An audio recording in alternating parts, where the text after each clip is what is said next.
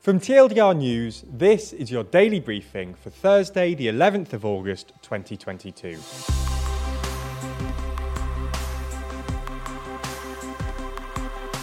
Good afternoon.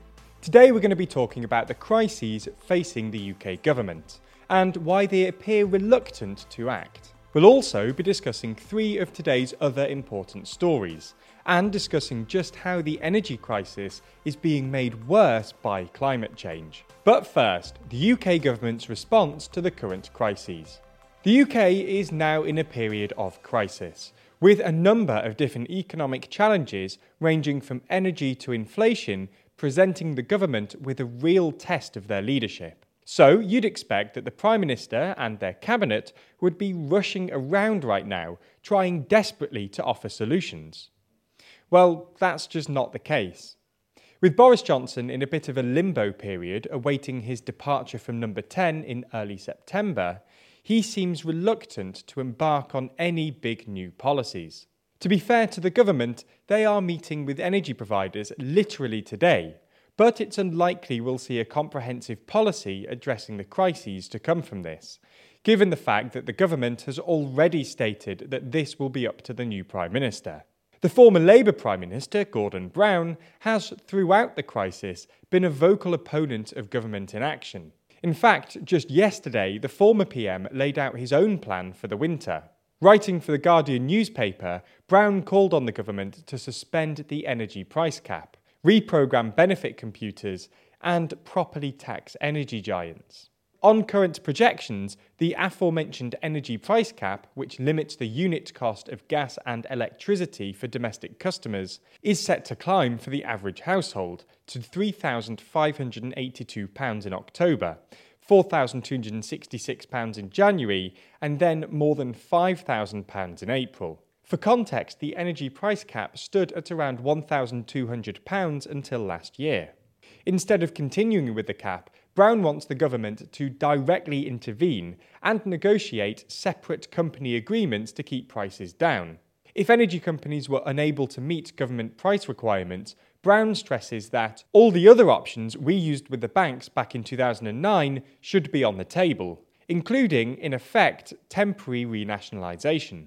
Brown has also called for the government to make its windfall tax on energy companies watertight, claiming that if we could remove the opportunity to avoid or opt out, as we did when imposing the windfall tax on privatised utilities in 1997 and the banker bonus levy of 2009, we could raise not just £5 billion, but as much as £15 billion. This would be enough, for example, to give nearly 8 million low income families just under £2,000 each. Crucially, however, Brown warned that regardless of what the government wants to do, the time to act is now, saying that time and tide wait for no one, neither do crises. They don't take holidays and don't politely hang fire. Certainly not to suit the convenience of a departing Prime Minister and the whims of two potential successors. It's unlikely, though, that the government will change course and take action before the accession of the new Prime Minister. Okay, so that's the biggest story of the day, but there's a lot more going on around the world. So here's a rundown of three other stories.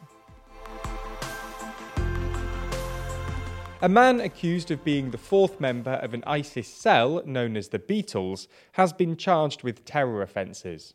Aine Davis was deported to the UK by Turkish authorities yesterday, where he was serving a seven and a half year sentence for being a member of the terrorist organisation. He was subsequently detained on arrival at London's Luton Airport. Davis was allegedly part of a group of four, all thought to be from West London, who volunteered to fight for the group in Syria. They became known as the Beatles due to their English accents. US authorities alleged that the group killed 27 hostages.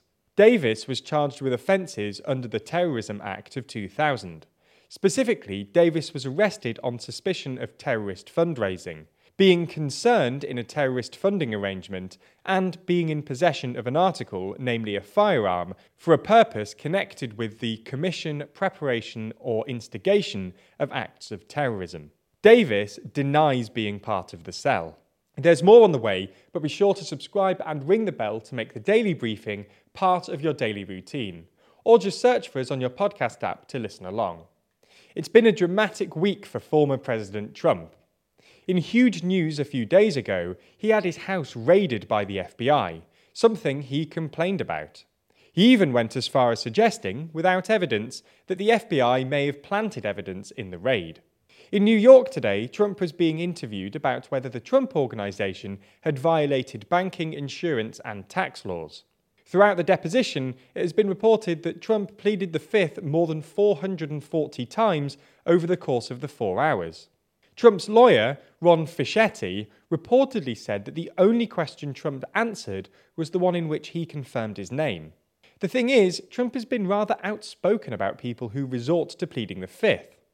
The mob takes the fifth. If you're innocent, why are you taking the Fifth Amendment?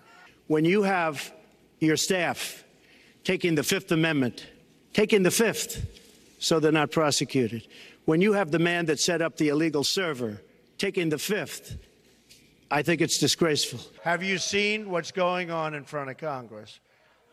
Fifth Amendment, Fifth Amendment, Fifth Amendment. Horrible. Horrible. So it seems that Trump has used the same legal get out that he claimed the mob used. Netflix was undoubtedly the world's first properly successful streaming service. They pioneered not only online streaming, but were also the first to flirt with the idea of producing their own content. In 2012, they produced the show Lilyhammer, followed a year later by House of Cards. This was a big move by the streaming service, which helped them drive their business forwards. Since then, they've produced over 1,900 original series. Unfortunately for Netflix, despite this monumental rise, it seems that they are now in a bit of a period of decline. They've been losing subscribers and today have actually been overtaken by Disney Plus. Netflix's decline has meant that they are now sitting with around 220.67 million subscribers globally.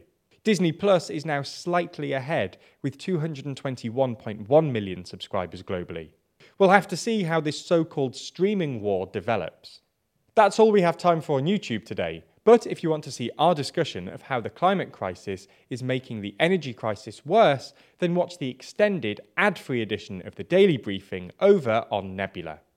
Nebula subscribers not only get everything you've already watched ad free, but also an extended edition of the show every single day, available to watch on Nebula or stream on your podcast app of choice.